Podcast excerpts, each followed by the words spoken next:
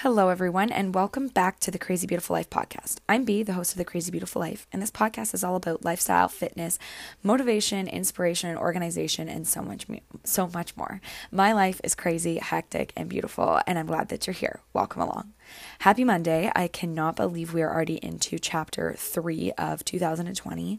It's going by so fast and I honestly I honestly just wish it would slow down because as I talked about in my last episode, I have a lot going on right now. I have a lot of deadlines approaching and we are just 1 month closer to everything coming to an end um, with me and my undergraduate degree, which is completely crazy. Um, so as I like to do at the end of each month, I like to reflect on the previous month. So I did this last month, I reflected on January and now I'm going to reflect on January. There are four questions in this reflection, and I strongly encourage you guys to do them. So, question number one is What is one thing you accomplished this month? Number two, What was the best day of the month? Number three, did I accomplish any of my resolutions this month? And number four, what can I improve on next month? So, number one, what is one thing you accomplished this month? This month, I accomplished um, finishing my first aid in CPR and my IPEs that I need to graduate.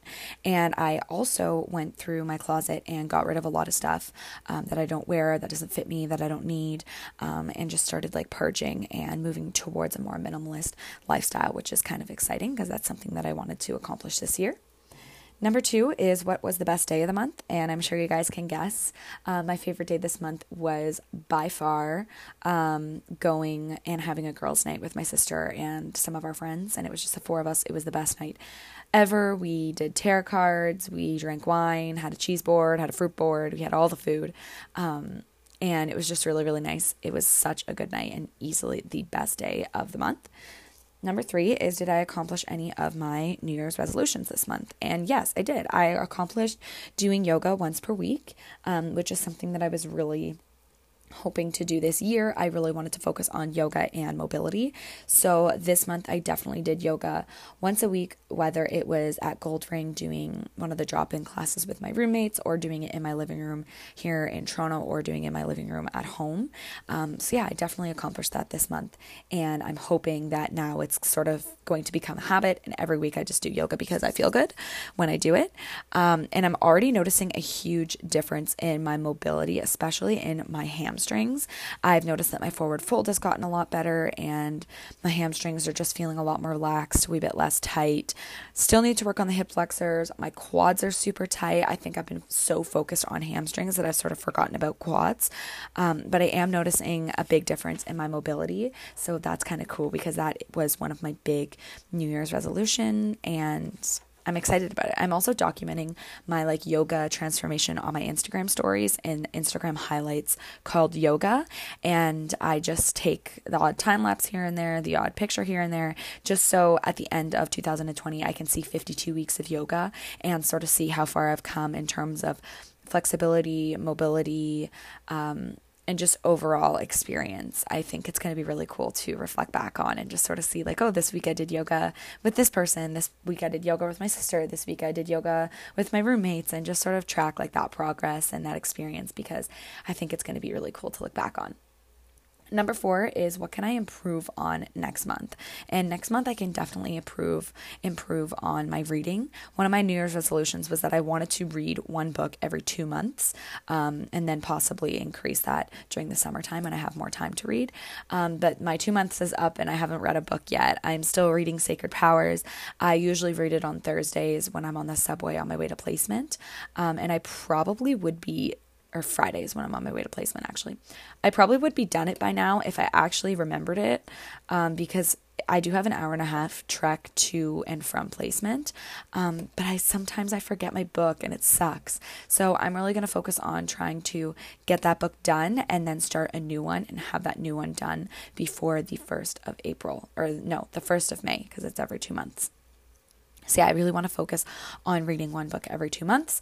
And I also really want to shift my focus towards taking my vitamins. This is something that I wanted to focus on for February, but February honestly just got away from me and I didn't manage to do that.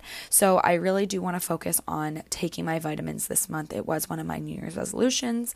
And I also want to focus on eating out only once per week. I'm pretty good about not eating out that much, but I do find myself eating out more than I'm realizing, whether it be picking up something randomly when I'm on my way to work or when I'm on my way to placement or whatever it may be. Um, I think I'm averaging eating out twice ish per week, maybe three times. No, definitely not three times. Definitely twice, but I really would like to cut that down to once uh, per week because it's expensive to eat out in Toronto unless you like go somewhere cheap. Um, yeah, I want to really focus on that for the month of March is reading, taking my vitamins and eating out less. As you guys know, I am actively trying to lose weight. I talked about how one of my New Year's resolutions was that I wanted to lose 10 pounds, and I actually, in the last two full months, have not lost a single pound. Um, I haven't weighed myself yet today, so maybe things will be different. Um, but yeah, I haven't lost any weight, and I've been trying really, really hard, and I'm honestly just starting to get pretty discouraged. Um, so that's just sort of where I'm at. And because of that, uh, my roommates and I have started the Blogilates 100 Ab Challenge. And if you guys like remember, me when I was obsessed with Blogilates in like grade 9, 10, and I think 11. Um, can you please send me a text message and be like, I remember when you were obsessed with Blogilates? Because I feel like people just knew. Like, people knew I was obsessed with Blogilates. It was my favorite. It was like the whole reason that I got into health and fitness. I love Cassie Ho. I love her workouts. I love um, just how authentic she is and how genuine she is. And I just love Blogilates. So I thought, what better way to get re inspired? Than do something that I used to love so much. And I used to love Blogilates and Cassie Ho's fitness challenges. So my room, my roommate and I, um, all my roommates and I have started the Blogilates 100 Ab Challenge. If you want to join us, please do and send me a message on Instagram or send me a message on the Crazy Beautiful Life Facebook group and we can chat about doing the 100 ab challenge and keeping each other accountable. And I think it's going to be really cool. My roommate and I actually took um, before and after photos, not to mon- monitor weight loss or monitor fat loss, but to monitor health. Um, I know that health does not equal appearance, they are just not related at all. But I personally am looking for a change in my anterior pelvic tilt and my posture. So, one of the reasons why um, my pelvis tip like tilts down so much is because my core is not strong enough. So if I can strengthen my core a wee bit, it will pull my pelvis back up into normal alignment and I won't have such an exaggerated curvature in my lower spine. I'm not sure if any of this is making sense without a visual, but maybe I'll post something in the Facebook group about it if you guys want to actually know like what's going on. So I'm hoping that at the end of the 100 ab challenge, um, I can get that sort of tilt back underneath. I can strengthen my core and inevitably improve my posture so yeah, I am really excited to do the Blogilates 100 ab challenge. Basically, what it is is it's a 31 day challenge, but each day has a different um, ab exercise, and you do 100 repetitions of it. It's all available on the Blogilates YouTube page in the 100 ab um, playlist and it's also on Cassie Ho's Blogilates Instagram. You can screenshot the calendar to check it off. Uh, my roommate actually like made this giant whiteboard so that each day we can cross off when we do each 100 ab and um, also if we like miss a day we're just going to double up on the next it might take us longer than 31 days um, it might take us 31 days exactly but we are really trying to just get after it with the 100 ab challenge and just sort of re-inspire ourselves in terms of health and fitness Today in the health and fitness world, I feel like there is so much noise regarding what we should and shouldn't do, what diet we should be following, what foods we should be eating together, how much should we be eating, what should we be eating? Should we be vegan? Should we be vegetarian? Should we be doing keto, intermittent fasting, food combining, paleo, whole 30, low carb? There are so many diets and eating patterns that we are just bombarded with. So, how are we supposed to know which one that we should be following, which one is healthful and which one may be harmful? All of those eating patterns and sort of fad diets that I just mentioned all have one thing in common, and that is calorie restriction.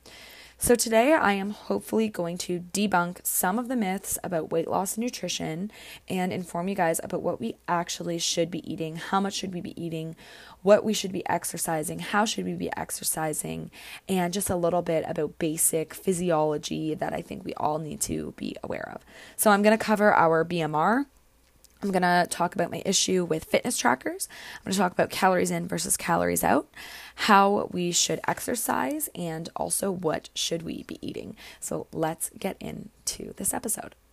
So, number one, BMR. BMR refers to your body's basal metabolic rate, and this is the minimum amount of calories that your body requires to perform basic life functionings like breathing, moving, digestion, uh, cellular repair, cellular respiration, and growth. It's literally the basic minimum amount of calories that you need to survive and not and not be like in a deficit um, and go into like using your energy stores and stuff like that. So calculating our basal metabolic rate there's all these things that you can do online that sort of tell you that you know a woman's bmr is between x amount and x amount and your bmr is like 2000 calories or your bmr is 2500 calories. I'm not going to tell you what your bmr is and that is because calculating BMR is a very, very challenging process. And all of the calculations that we do and the ways that we think we are calculating our BMR effectively are extremely inaccurate. And we should really be taking them with a grain of salt. That is because there's only one way to determine BMR or um, our calorie expenditure. Um, and that is through direct calorimetry. So, direct calorimetry measures the body's heat production and then it puts that into an equation which determines how many cells or how many cells, how many calories that you are actually burning. So, direct calorimetry can help us determine how many calories someone is burning during a treadmill test, during a bike test. Um, it can help determine how many calories they're burning if they are just at rest um, and how much heat they're producing. It is a very, very, very accurate measurement of how many calories that your body is actually burning. The second way that we can sort of calculate BMR is indirect calorimetry, which uses gas exchange, which involves you wearing a face mask. It measures oxygen and CO2 um, consumption and respiration, and it punches those amounts into an equation to determine how many calories that you are burning. Then, after direct calorimetry and indirect calorimetry, we have estimates. And these are the estimates that we get from online calculators. This is probably the estimate you get from apps like MyFitnessPal or your Apple Watch or your Fitbit or things like that. The estimates can be very useful and they can be a very good ballpark measure for how many calories you are burning based on your height, your weight, your age, your activity level, things like that. Um, but they are not an accurate measure of BMR. So I think that we need to take these measures that we're getting from our fitness trackers and from these online calculators with a grain of salt and just know that they are not exact measurements. They are just an estimate. They are a sort of a building block, if you will, to sort of go off of a, a very ballpark estimate of how much you're burning and how much um, you should be consuming. So, because we know that these fitness trackers and these calculations and stuff online are not accurate, I want to talk about my issue with the fitness trackers.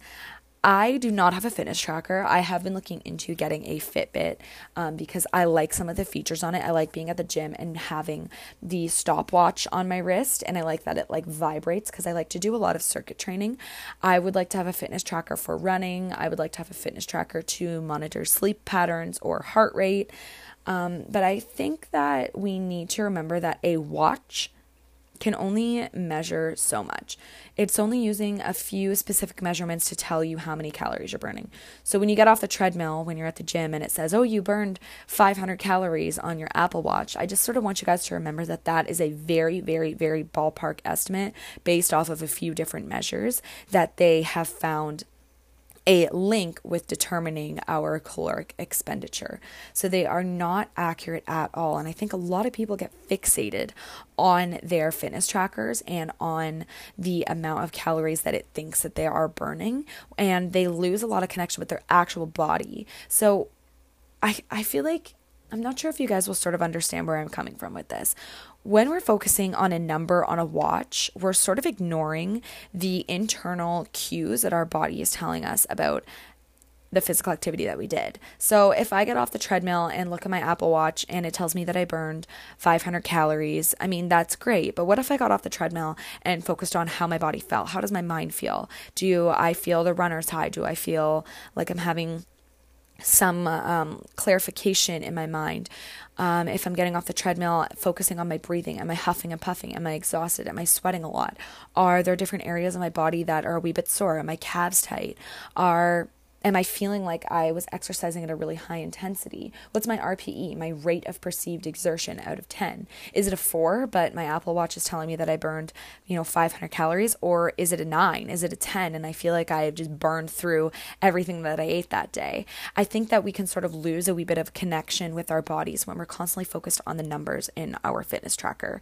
So, try and focus a wee bit more on how you feel that's sort of my opinion with fitness trackers. Now, the research has shown that fitness trackers can be beneficial in improving exercise adherence and improving exercise motivation. And I totally get that. I would love to get a Fitbit right now just because I know it's like a cool new gadget that I can sort of use in my circuits and stuff to help get me um, re inspired, help keep me motivated. A lot of people find seeing those calories.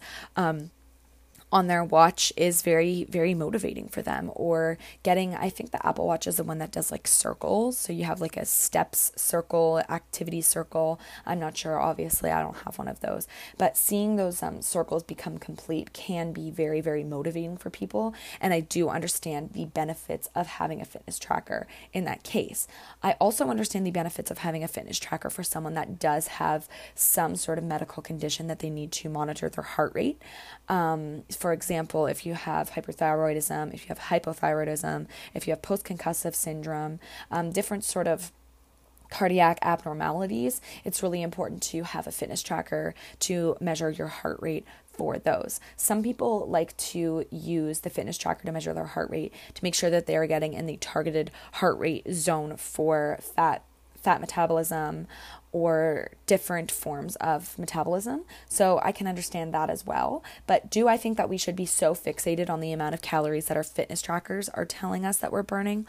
No, I think we should be focused more on how our exercise makes us feel, how we feel throughout the day, um, and less on a very, very ballpark estimate number on our watch. Okay, moving on. Next up, we are going to talk about calories in versus calories out.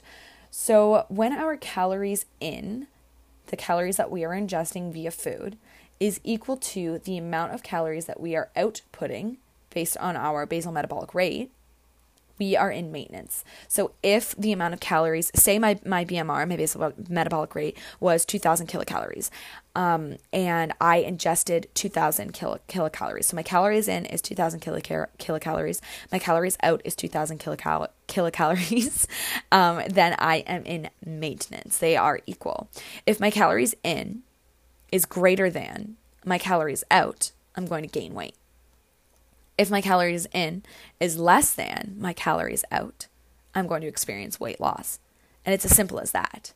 And I know a lot of people like to try and make it a lot more complex and you need to eat this food with that food and you need to have only fruit in the morning and you shouldn't have fruit afternoon and all this crazy shit.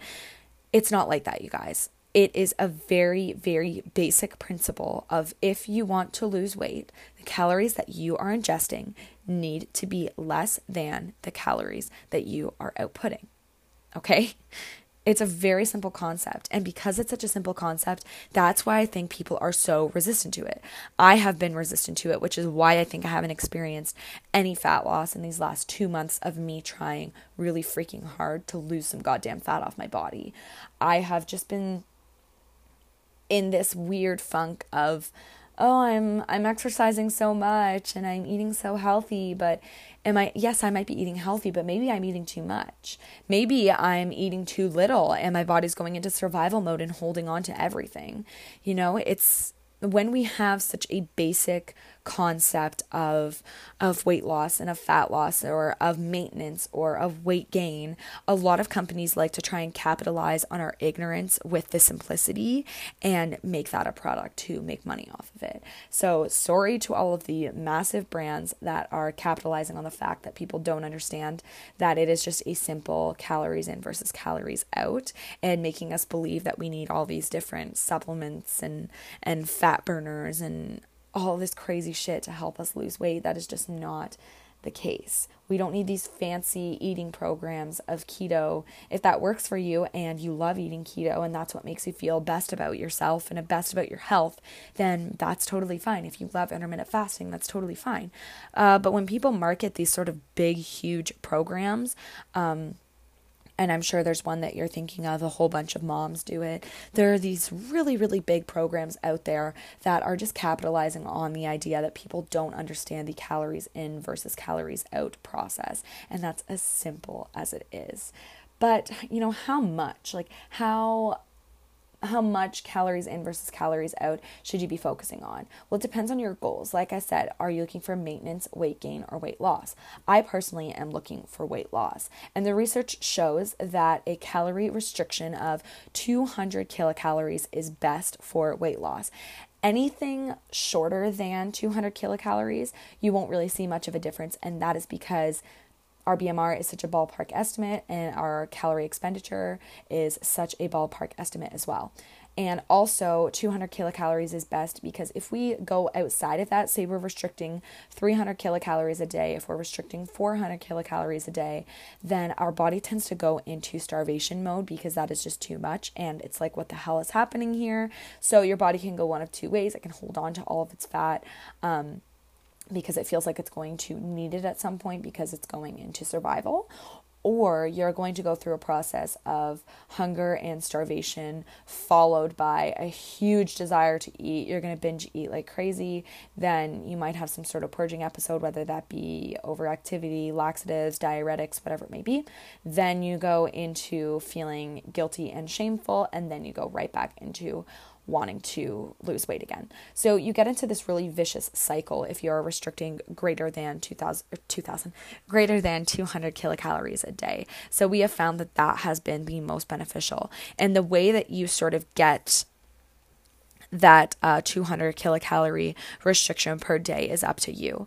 I would recommend if you're trying to lose weight, start with focusing on just dietary intake of 2000, 2000 of 200 kilocalories less per day. Um, so using some, ooh, whoops, I just kicked my desk. Sorry if that scared you. Um, if that, oh my gosh, I just completely lost my train of thought. I would focus on trying to get 200 kilocalories less per day from nutrition alone instead of exercise alone. And then once you have mastered um, getting 200 kilocalories less per day just from nutrition, then you can focus on putting in more energy taxing and more high intensity exercises that are going to burn more kilocalories per day.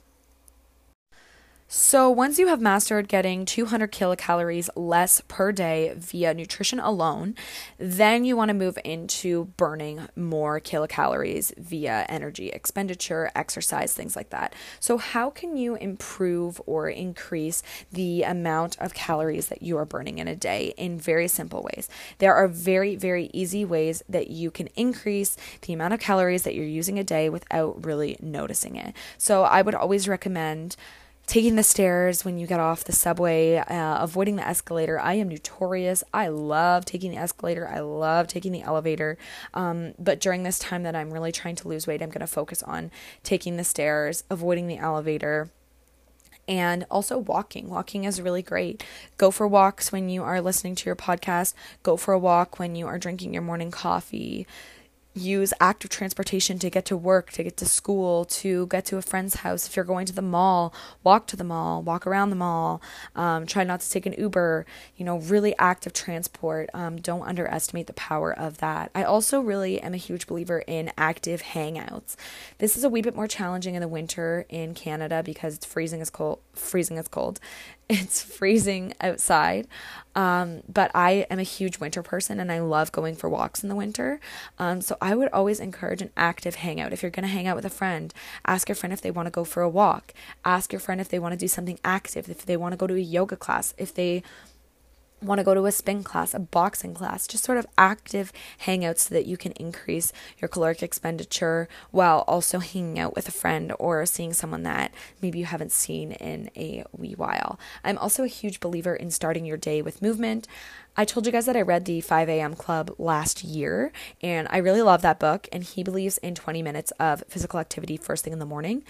I love physical activity in the morning. I love starting my day with movement and physical activity, um, whether that be a simple stretch right next to my bed for a quick 20 minutes, whether it be going for a walk, whether it be going to the gym first thing in the morning, or going for a jog. I love starting my day with a wee bit of movement, and that just sort of inspires me and gets the ball rolling for the rest of my day to be active. Now, I'm not someone who's going to sit here and tell you that in order to get the calories in versus calories out down pat, you need to start counting your calories. I know there's a lot of people and a huge, huge, huge, huge, huge body of research that has shown that calorie counting can be really detrimental to health. Um, but in my personal experience, I have enjoyed calorie counting and it has given me a really good insight as to how much I am actually consuming. If you are someone who has OCD tendencies, if you are someone who has experienced disordered eating in the past or is currently experiencing it, if you're someone who has an eating disorder or has had an eating disorder, I would not recommend counting calories because I do know that it's very easy to get sort of fixated on the numbers and things like that. And like I mentioned before, um, why focus on these ambiguous numbers when we can really focus on how we are truly feeling? Um, but for me, I have enjoyed calorie counting because it really helps like bring to my attention how much I'm actually consuming. I think because we are so out of touch with so much lately, with our bodies, with the foods that we're eating, what's in the foods that we're eating, the portions that we're eating, what is an actual portion of rice and what is an over portion of rice, what is an actual portion of meat and what is an over portion. I think because we're so out of touch with all of those things these days, it's very easy to overeat significantly. So I found calorie counting really beneficial for bringing to my attention the amount of calories that are in a freaking lemon loaf from Starbucks that I thought was like, oh, lemon loaf, this isn't bad for me, when realizing there's a freaking ass load of calories in that that I I don't need. Um, so I think it's really beneficial to have a ballpark of how many calories you're consuming in a day, how many calories are in some of the foods that we are consuming and the foods that we are eating, um, and just sort of bringing them to your awareness and to your attention, and knowing and recognizing that yes, they are ballpark estimates. Um, but I do think it's a it's a good practice, and maybe even just doing it for one day a week to sort of see where you're at. That's how I like to keep my calories in versus my calories out in check. So, how should you exercise is a big thing that people want to know in terms of health, fitness, nutrition, energy expenditure, calories in versus calories out. How should you exercise? The research has shown that high intensity interval training is the best for quick weight loss. And that is because when you are exercising at a really, really high intensity, you're moving your body into fat oxidation much faster than you would if you were doing something sort of low intensity. For example, a moderate to low intensity jog, you're not going to reach um, fat oxidation until you have exhausted everything else, which takes hours in, in a very short layman's snippet summary. Um, so, exercising at really high intensities has shown to push you into the oxidation of fat, which is the burning of fat as fuel, much faster than low intensity or moderate intensity exercises. Um, there's also a lot of stuff going on about how how we should exercise. Should we be doing um, just like activities of daily living? Should we be incorporating exercise into our daily practices and just making it something that is sort of mindless that we just do because it's who we are? Should we be doing strength based training um, to improve bone health? Should we be doing like plyometrics? Should we be doing functional training, swimming, more cardio, less cardio? Is running bad for you? Is running good for you? All of this crazy things. There's so much going on right now about how we should eat and how we should exercise and all of these things. And I have a very, very simple answer for you guys. If you're wondering how should you exercise?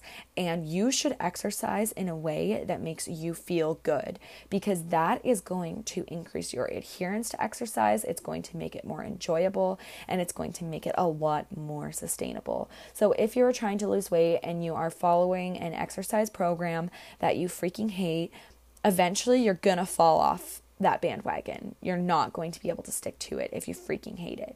If you have heard that running is really good for weight loss, but you freaking hate running, you're not going to stick to it. You might stick to it for a week. Hey, you maybe even might stick to it for a month or two months. But eventually, if it's something that you aren't enjoying and it's not something that makes you feel good, then don't do it. If you have heard that, you know, like high reps, low weight is really good for uh, weight loss in terms of weightlifting. So you're just in the gym lifting, you know, five pound weights for 25 reps or 50 reps or whatever it may be. And that is what you think is going to help you lose weight, but deep down, you really want to be doing 1RMs. You want to be lifting heavy. You want to be able to squat 100 kilos. You want to be able to deadlift 150 kilos. You're going to fall off. You're not going to stick to that program. So, in terms of how should you exercise if you want to lose weight, if you want to gain weight, if you want to be healthy, do what makes you feel good reflect in on your body after a workout, do a little bit of reflection when you're on your way back from the gym, and focus on how you feel. For me, I feel best when I do circuit style training. I love doing really high intensity circuits and I really love functional training. So I love doing battle ropes, I love doing kettlebell swings, I love doing ab workouts, I love doing high knees, box jumps, jumping over the bench. I love doing like skaters. I like using sort of less equipment and more functional training like med ball slams, deadlifts, cleans, snatches. I love to squat. Um, but that's sort of what makes me feel best. And because I enjoy that kind of physical activity and that kind of workout, I'm more likely to do it. I'm more likely to adhere to a program like that, which is going to improve my motivation, keep me on track, and inevitably help me either lose weight or be healthy or whatever it may be. I don't want weight loss to be the focus, um, but because that is the process that I'm going through right now, as I am, I am trying to lose weight. Um, which I'll talk about more at the end of the podcast. Um, but if that's your focus, then find something that works for you and that's going to help you stick to it. If you are just looking for, you know, general health and getting your 150 minutes of moderate to vigorous physical activity per week, find something that you love. If you love rock climbing, use rock climbing as your physical activity. If you love running, use that as your physical activity. If you love spin, use that. If you love going for hikes, find different trails in the city or different trails near your home that you can go on with your dog or you can, you know, be a rover dog walker and take those dogs on walk. Find a type of physical activity that you love, that you are excited about and that you enjoy doing and that is going to help you stick to it and inevitably help your health and fitness goals. Number five is how should we eat? So we talked about BMR, we talked about our very ambiguous fitness trackers, and we talked about calories in versus calories out. And now you're probably left thinking, what the hell should I be eating if I want to, you know, get that 200 kilocalorie um, caloric deficit, if I want to go into maintenance, if I want to go into weight gain, if I want to go into weight loss, what should I be eating? And I know it's hard. I know that there's all these people that are saying, oh, you shouldn't eat fruit afternoon, or you shouldn't eat dinner after seven, and you should only eat a protein and a veggie, or a protein and a carb, or you can only have fruit in the morning. There's all this crazy shit going on right now about what we should and shouldn't eat. You know, wheat has become demonized. It's just crazy. Like, and then there's people saying like if you want to lose weight then you need to um, eat only lean proteins like fish and turkey and chicken. Or there's other people saying if you want to lose weight or if you want to be healthy then you need to be eating vegan or vegetarian or avoid soy products avoid wheat products avoid all this shit. And you know what you guys? How should you eat? I have a very simple answer for you. You should eat in a way that makes you feel best. Exact same thing as exercise.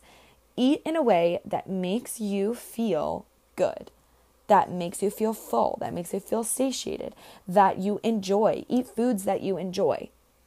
And then we get into this sort of con this other controversial topic of what if the foods that you enjoy eating and the foods that make you feel best are really unhealthy? And I just sort of would question that. And I would say, does eating pizza make you feel good? Like when you eat a large pizza and you're telling me that that makes you feel good and that makes you feel like you have the most readily available form of energy. Does it though? Or is that just sort of like a cover up of trying to not feel guilty about the foods that you are eating. So it's very, very simple. Eat things that make you feel good. I feel best when I eat a lot of protein. So, when I'm eating a lot of tofu steaks, chickpeas, beans, lentils, things like that. I also feel best when I eat a lot of foods that are green. I love broccoli. I love arugula. I love kale chips. I love peas in the pod. I, for some reason, I'm really drawn to green food. I just love food that's the color green. Um, I also love like sweet potatoes. I don't really feel good when I eat a lot of pasta. It makes me feel really bloated. It makes me feel really tired. Um, and it just makes me feel really sluggish.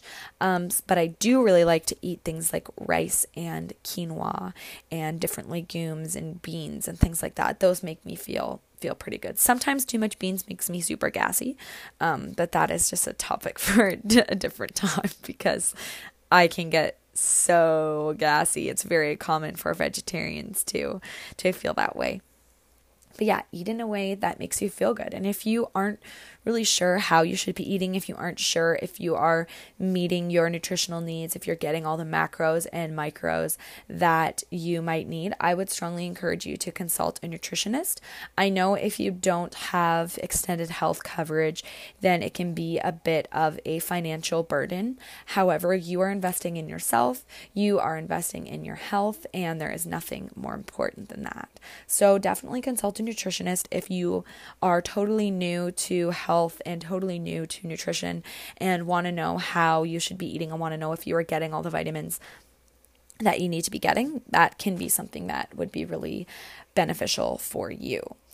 There's also all of these things talking about um, our blood sugar concentration and you know, getting spikes in blood sugar and lows and valleys and peaks and all this crap, and how, you know, you don't want to eat something of like super, super high sugar content because that's going to spike your sugar, or carbs are going to spike your blood sugar, or whatever it may be.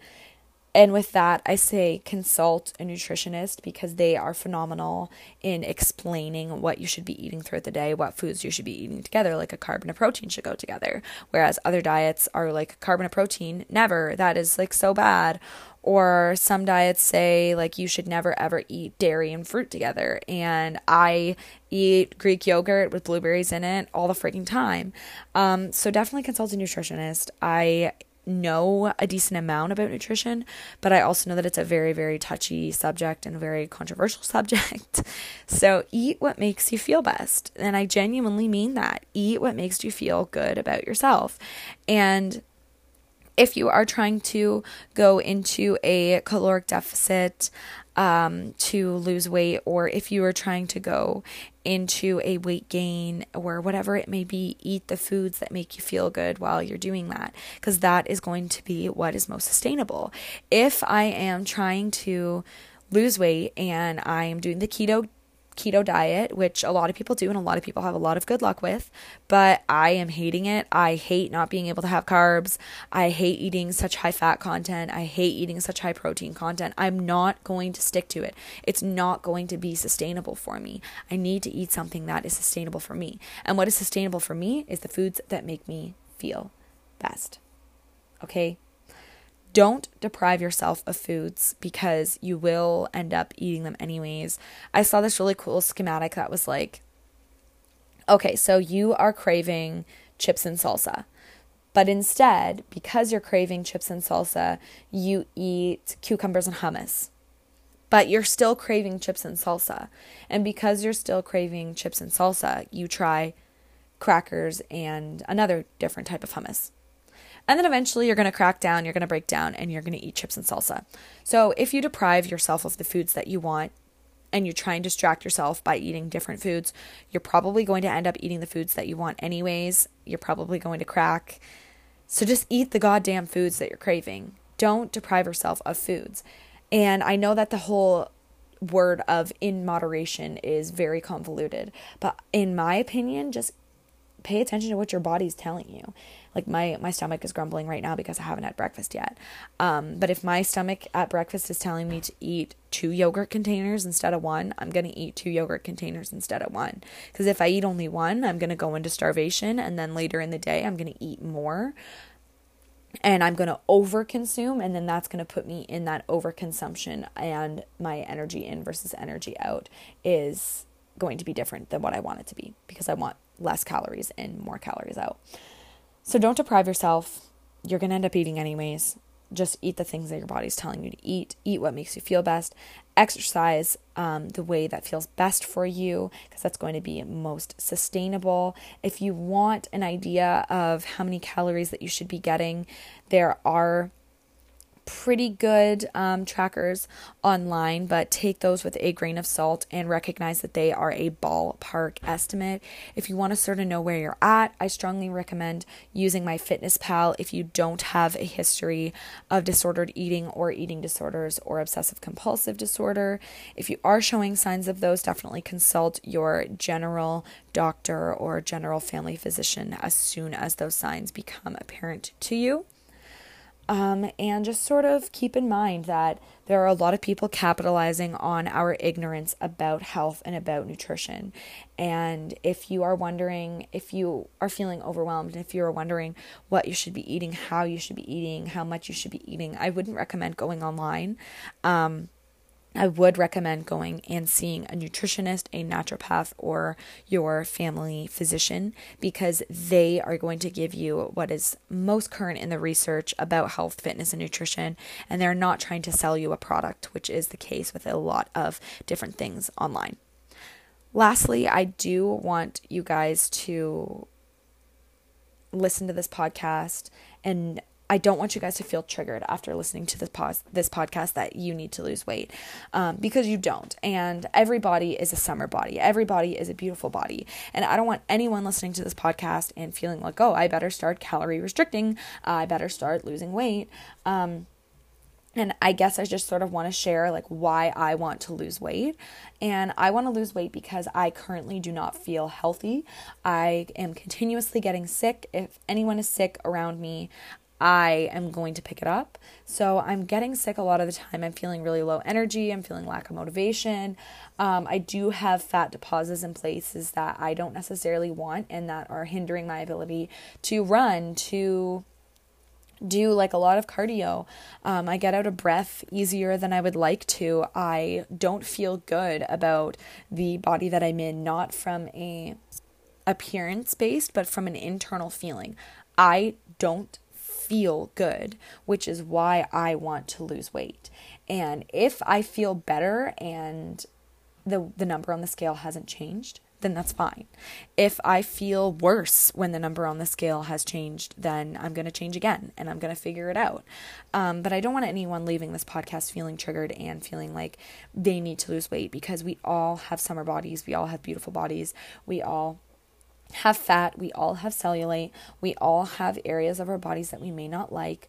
We all want to feel better in a bikini and blah blah blah blah blah, but all of that comes from an internal processes, internal mindset of accepting what you have and caring for it. I genuinely want to eat better because I care about my body. I care about my health. I care about eating in a way that I know is going to prevent illness, prevent disease, prevent different um, lifestyle complications, type 2 diabetes, insulin resistance, high cortisol levels, things like that. I want to exercise because I care about my body. I want to be able to run around with my grandkids when I'm 70 years old. I want to be able to go for a run and um, run a half marathon, run a full marathon with my kids one day. I want to exercise um, because I know that it's good for my brain, for my mental health, for my physical and cognitive capacities. I want to exercise because I care about myself. I want to eat well because I care about myself and not because I hate my body or not because I hate the way that I eat. You know what I mean? Like I I really don't want you guys feeling triggered by this episode. I want you guys to feel inspired, to care for yourself, show your body some love. Um, if your body is calling for you to do some cardio, some cardio and get that endorphin high, um, then do it. If your body is calling for you to do some 1RMs, some strength based training to make you feel like a bad bitch who can throw a lot of weight, then do it. If your body is calling for you to eat a shitload of protein, you, uh, just want to eat broccoli and rice and chicken, then do it. If your body's calling for you to eat chips and salsa, eat chips and salsa, okay? Show your body some love um, and take care of your body because you love it and because you care about it, and not because you hate it and because you want to change it. Okay? And lastly, I briefly touched upon this in one of my Instagram stories um, this past week.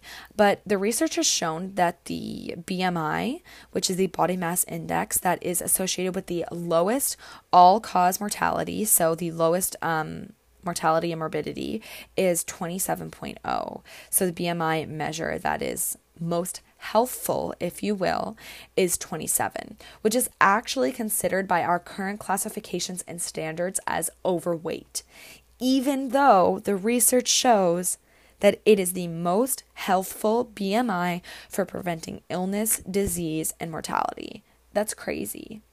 The other thing I briefly touched upon in my Instagram stories this past week is that looks do not equal health. So if you see someone who has a shredded six pack, really nice arms, really shredded back, they might be healthy, they might not.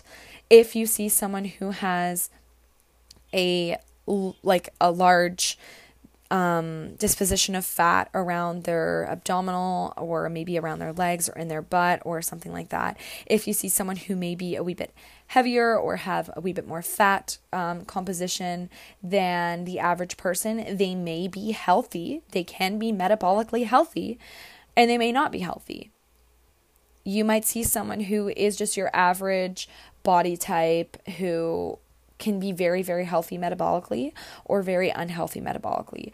Our looks and our health are completely unassociated. So if I lose weight, I might be unhealthy. If I gain weight, I might be more healthy. If I lose weight, I might be healthier. If I gain weight, I might be healthier. It's very, very, very specific to our BMR, to our body's needs, to our body composition. It's very, very, very specific. So when you are seeing these fitness influencers who are absolutely ripped and you just think, holy fuck, they're so healthy, they might be experiencing amenorrhea. They might be anovular. They might be having fertility issues. If you are seeing someone who is, you know, maybe 150, 160 pounds, um, a little bit of love handles, um, a little bit of fat on the thighs, cellulite, fat on the arms, you might look at them and think, like, oh, wow, they are glowing, like they are so healthy, but they might not be healthy. They might have systemic inflammation. They might have um, left ventricular hypertrophy. There are a lot of things that can be going on internally that we can't just see with the naked eye. We can't see health with the naked eye. And the way that we look does not equal our health. So, knowing that, focus more on how you feel. How do the foods make you feel? How does exercise make you feel? How does your body make you feel? Does your body feel good? Does your body feel tired? How do taking different vitamins make you feel? Just focus more on that. Focus more on feelings and reflecting it on yourself. This can be a level of presence, this can be a level of self reflection, a level of meditation, a level of mindfulness, being more mindful about what you're eating, being more mindful about what you're doing, being more mindful about how you're feeling. And those will hopefully help you determine your health. Good luck. If you have any questions, please let me know. And thank you so much for joining me. I will talk to you guys in next week's episode. It's a beautiful life. Bye.